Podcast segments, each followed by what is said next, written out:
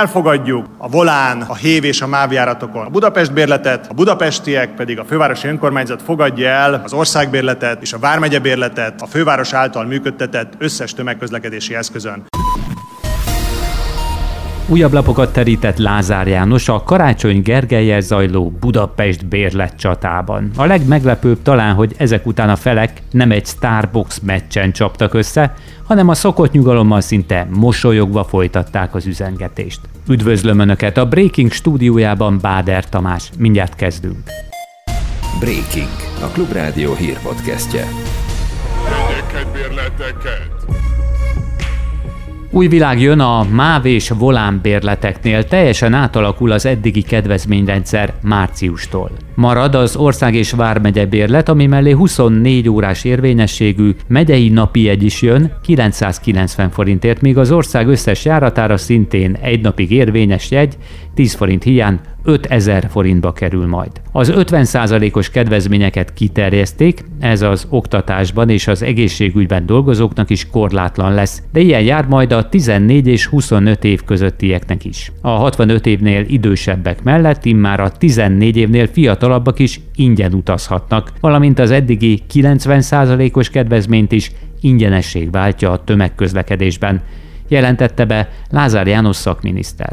Bevezetünk egy új jegyterméket, a napi kedvezményes jegyet. Ez azt jelenti, hogy a magyar állam által működtetett összes MÁV volán közlekedési eszközön naponta 999 forinton lehet egy megyében utazni, az országban pedig 4999 forintért korlátlan használatot fogunk biztosítani. 65 kedvezményből 22 kedvezmény marad meg Magyarországon, az 50%-os kedvezmények maradnak életben azt jelenti, hogy akik az oktatásban és egészségügyben dolgoznak például, azok számára a 12 alkalom helyett korlátlan utazást biztosítunk 50%-on, ha regisztrálnak. A 65 fölöttiek most is térítésmentesen utaznak. Az a javaslatunk, hogy március 1-től a 14 év alattiak is ingyenesen utazzanak Magyarországon. Egy másik ügyben is megszólalt a közlekedésért is felelős miniszter. A fekete lovak mindig győz. Védd magad! Na, mi lesz? Bocsánat, ez a fekete lovag, aki, mint tudjuk, legyőzhetetlen. Egyébként itt jött az a rész a kultikus filmben, amikor lenyisszantják az utolsó végtagját, nevezetesen a bal lábát. Hogy ezt akarta elkerülni Lázár János a Budapest bérlet kapcsán, vagy éppen, hogy tovább élezi a helyzetet, ez volt így, volt, aki úgy látta. Lássuk először magát az ajánlatot. A tárcámban, a kormányban, a miniszterelnökben a megállapodás szándéka van. Nekem van egy marha egyszerű ajánlatom most, hogy a korábbi együttműködésünk a szerződéssel véget ért. Én azt mondom, hogy mi elfogadjuk a Volán, a Hév és a MÁV járatokon a Budapest bérletet, a budapestiek pedig a fővárosi önkormányzat fogadja el az országbérletet és a vármegye bérletet a főváros által működtetett összes tömegközlekedési eszközön. Ez a kölcsönösség jegyében egy igazi tarifa közösség. Március 1 természetesen áll az ajánlatom a főpolgármester úr számára. A főpolgármester nem utasította vissza az elhangzottakat. Karácsony Gergely szerint le kell ülniük és olyan megállapodást kötni, amivel nem járhatnak rosszabbul a budapestiek. Én azt gondolom, hogy ha többen utaznak a közösségi közlekedésben, azzal jó jár mindenki, és közös bevételeket is tud majd ez létrehozni a főváros és a kormány számára. Az a kérdés, hogy hogyan tudunk majd elszámolni azokkal a kilométerekkel, amelyeket a Budapesten és az agglomeráción utazó állampolgárok megtettek. Egy szó mint száz, jó az irány, a részleteken múlik az, hogy meg tudjuk-e kötni ezt a megállapodást. Vitézi Dávid korábbi közlekedési államtitkár szerint értékelhetetlen, ami a minisztertől elhangzott. A legnagyobb ellenzéki párt, vagyis a DK úgy látja, aljas ajánlatot tett a kormány a Budapest bérletről. A Veke elnöke viszont némileg bizakodó. Dorner Lajos szerint Lázár János visszavonulót fújt és felcsillant a remény egy későbbi megegyezésre is. A Budapest bérlet kapcsán már nem beszél egy katedra bezárásról, illetve megszüntetésről. Nem is teheti időközben, behívták a figyelmét arra, hogy erre jogilag sincs lehetősége, ugyanis egész egyszerűen nem illetékes Budapest közigazgatási határán belül bármilyen döntést is meghozni. Ez nem az ő terepe, és egyéb dolgokban is visszavonulót fújt, amit persze megpróbált egy kicsit elkenni, de igazából felcsillant a remény arra, hogy ezt az egész cirkuszt magunk mögött tudhatjuk mondjuk egy-két hónap múlva. Itt tartunk most egyelőre, mindenki felvette a pozícióját, a többit bő másfél hónap múlva úgyis meg. Utagyába! Gyere vissza, te féreg! Hadd bánjak el veled! Leharapott tőből mind a két lábad!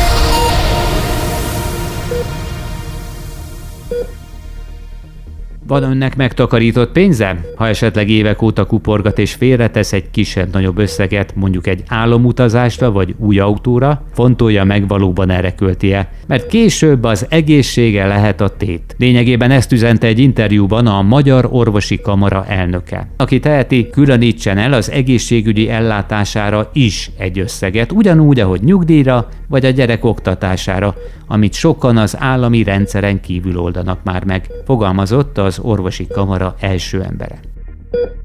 A szakértő viszont nem hagyná, hogy ebbe az irányba tartsunk. Rékasi Balázs ezért nyomásgyakorlás sürgetne a politikusokra. A legnagyobb probléma a mai magyar egészségügyben az, hogy az állam konzekvensen hanyagolja a magyar egészségügy fejlesztését és keveset költ az állam. A másik, hogy spórolni kell, az jár jól, aki félre tud tenni a magánegészségügyre. Ez egy kicsit lehet, hogy félreértelmezhető. Én személy szerint nem értek vele egyet, hiszen az egészségügyi ellátás minden mindenhol a világon a fejlett országokban közpénzből finanszírozott. Idén is emelkedhet az élelmiszerek ára, igaz az eddigi horror helyett talán elfogadhatóbb mértékben.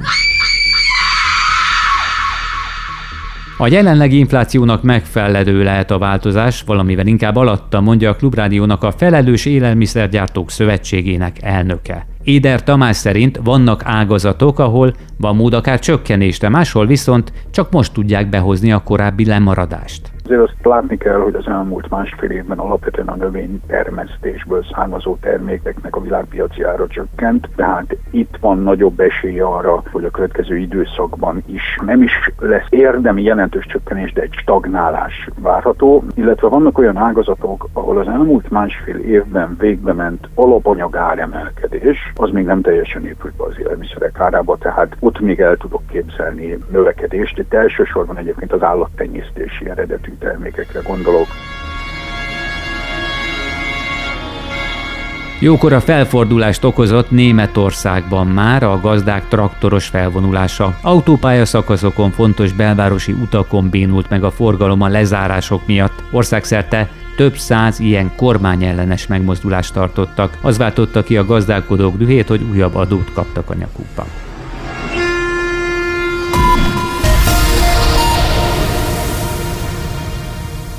Gyorshajtás miatt négy hétre bevonták az osztrák pénzügyminiszter jogosítványát. Ezt a megnyugtató hangot hallhatta véletlenül Magnus Brunner, amikor a hetes szolgálati BMW-jével egy magánprogramra igyekezett szombat délelőtt, és figyelmen kívül hagyott egy lakott területen kívüli ideinglenes sebességkorlátozást. A néppárti politikus azóta írásban már bocsánatot is kért a szabálysértésért.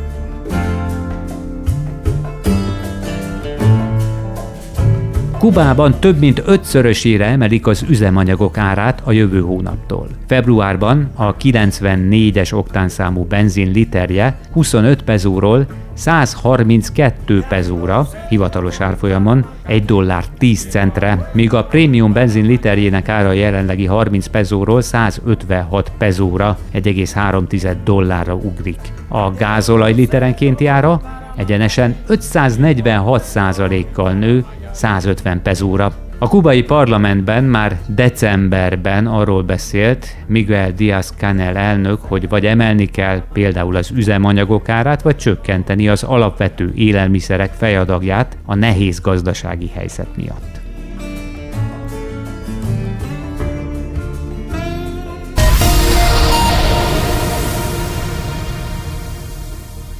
Many of these wonders seem set to disappear forever. Úgy tűnik hiába figyelmeztetnek minket, már jó ideje a tudósok, vagy maga David Attenborough semmi nem állítja meg a klímaváltozást. Mint kiderült, 2023 volt az eddigi legmelegebb év a világon, legalábbis a feljegyzések kezdete óta. A globális átlaghőmérséklet majdnem másfél fokkal haladta meg az 1850 és 1900 közötti átlagot. Európában egyébként ez csak a dobogó második fokára lenne elegendő, a 2020-as rekordmeleg év után közölte az Európai Unió műholdas földmegfigyelési programja, vagyis a Copernicus.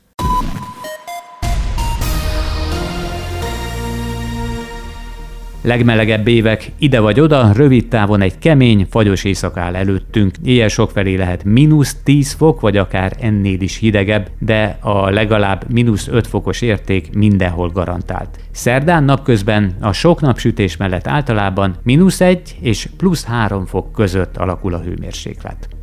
Selmeci János, Kemény Dániel és Nemes Dávid nevében is köszönöm figyelmüket, Báder Tamást hallották. Legközelebb szerdán délután Csernyánszki Judit várja majd önöket egy friss breaking -el. Ez volt a Breaking. A Klubrádió hírpodcastjét hallották.